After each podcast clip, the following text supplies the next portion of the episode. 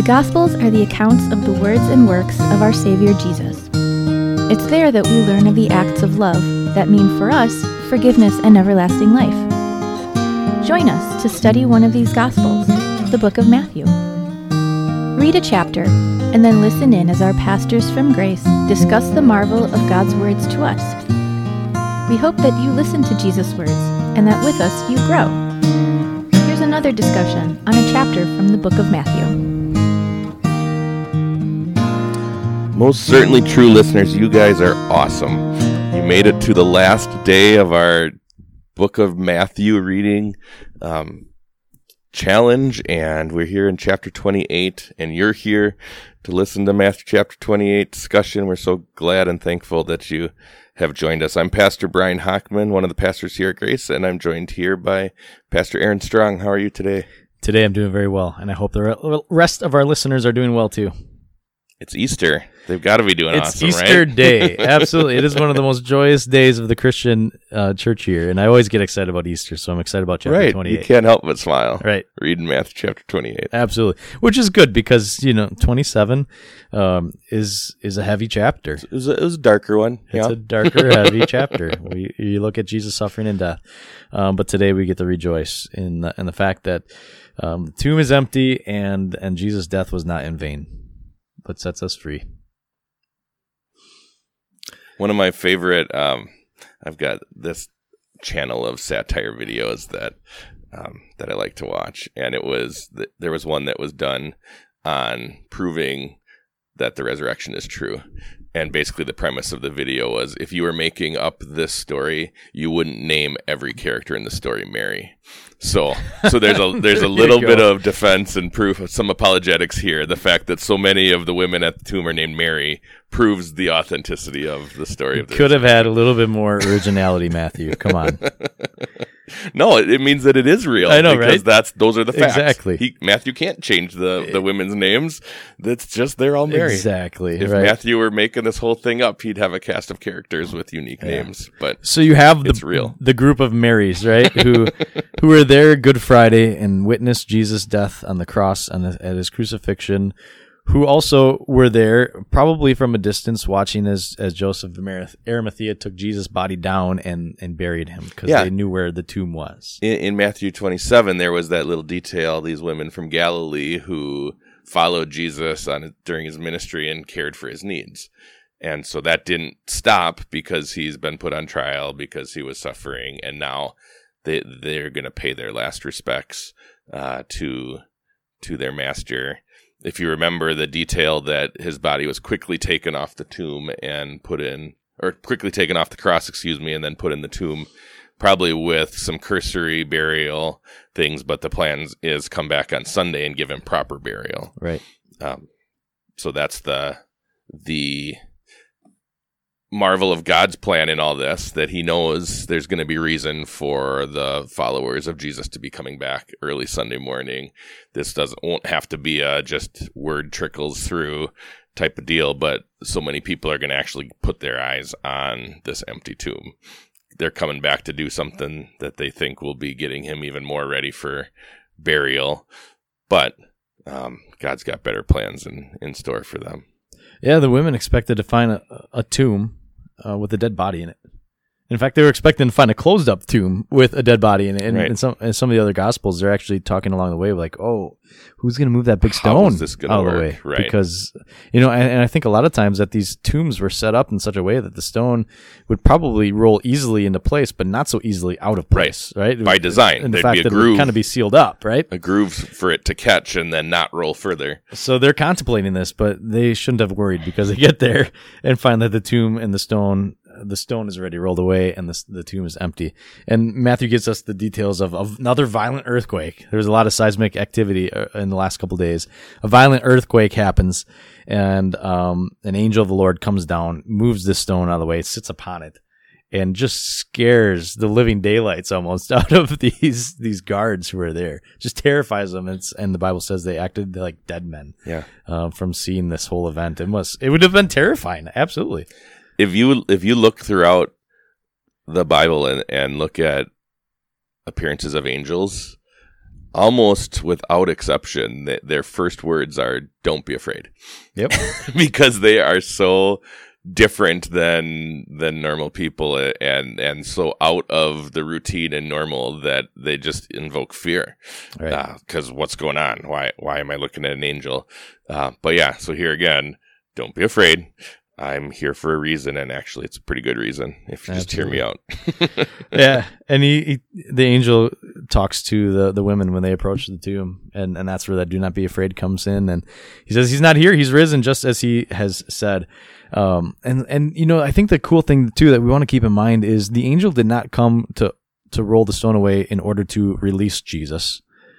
Jesus was already gone. he's gone right All right, so the the rolling away of the stone was to open it up to see that for us. Jesus was Right. gone, that the tomb is empty. Um, so uh, with that being said, at some point, um, from Jesus' death on Good Friday to the tomb being opened up on on Sunday morning, Jesus rose, and we don't know the perfect timing of that. Um, but the Bible and other places does talk about how Jesus um, did descend into hell during that time and proclaim his victory over Satan. And uh, I think victory, and to proclaim that victory to those in hell, to to see that you've rejected um, God's promise of, of salvation and, and the Savior, and, and here's part of that suffering now of knowing that.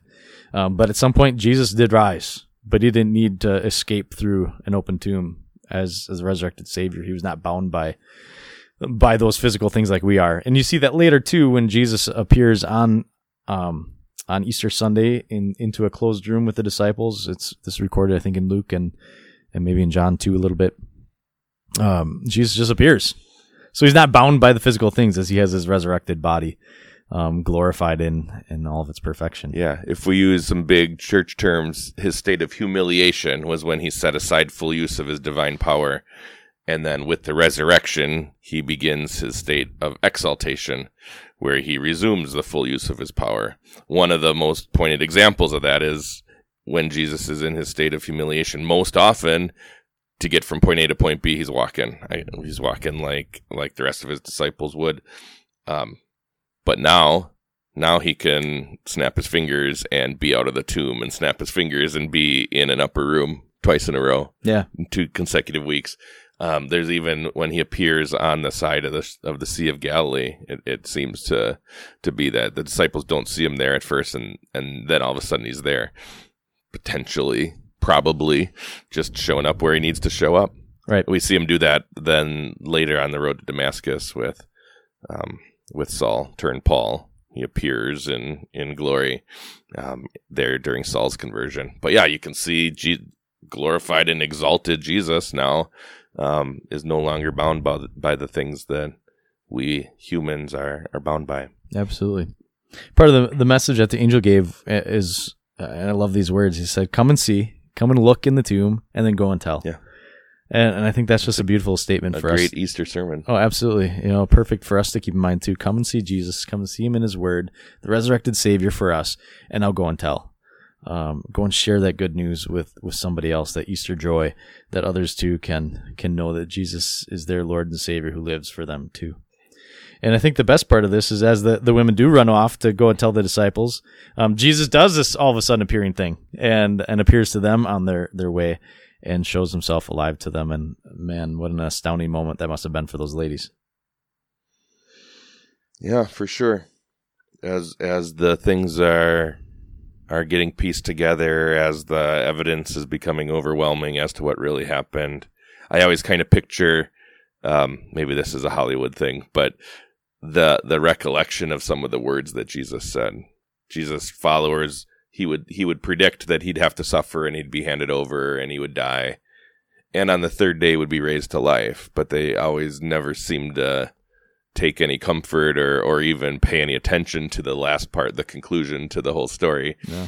Um, and I wonder if they're hearing Jesus say those things now and understanding it's clicking, faith is taking over, and Sure. and giving them the encouragement that Jesus meant to give them weeks, months ago.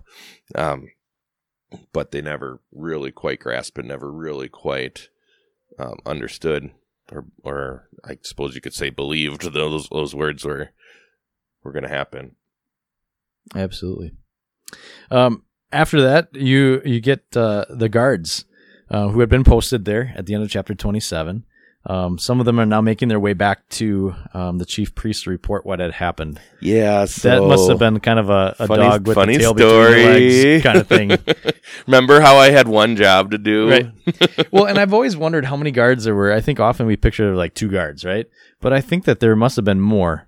All right. In, in chapter 27, it says um, they posted the guard. Uh, so it's not specific, but now in, in chapter 28 here, some of the guards um, went into the city. So that makes me think that you had a good, I don't know if battalion's the right word, but you had a good crew of guards there. So it was probably a, a bunch of them who were there to, to make it secure. And, um, but now you have some of them going back and and having to share the embarrassing news that uh yeah the tomb's empty i the the cover up though is what amazes me. And, this is the the pharisees paying them off a large sum of money right? So they're paying these guards off that uh, you just need to go when you're questioned tell them that the disciples came during the middle of the night and they overtook you and stole the body.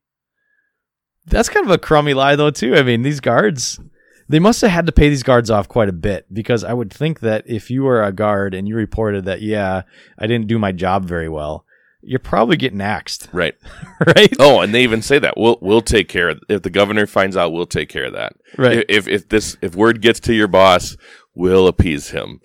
Um, yeah, just to see the the corruption here, it, it's remarkable to me that they are like understanding. So this resurrection thing that Jesus said was going to happen really happened, and now what? And they're still trying to cover it up. now though. what? Now what do we do about this? Right.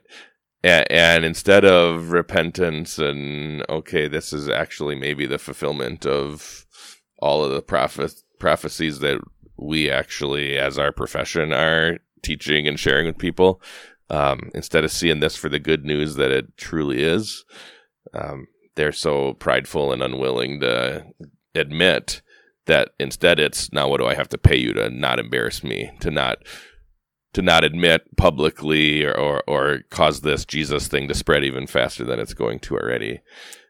Yeah, you just see the hardness and the stubbornness Right. of their hearts. That that even when it is so clear and apparent that whoa, something happened. Surely he was the son of God. Should have been the thing that flowed from their lips. But that just shows the stubborn, obstinate hearts that that we can have. Um, and and still today, I mean, how many times do we not deal with people in our own life, family or friends or coworkers, whoever, who we can just share the beautiful truths of the gospel and the way God works and share the way God has has worked in our lives and things like that, and someone still says, "Yeah, but I don't believe it." Yeah. Well, how many times are we that person with the promises of God?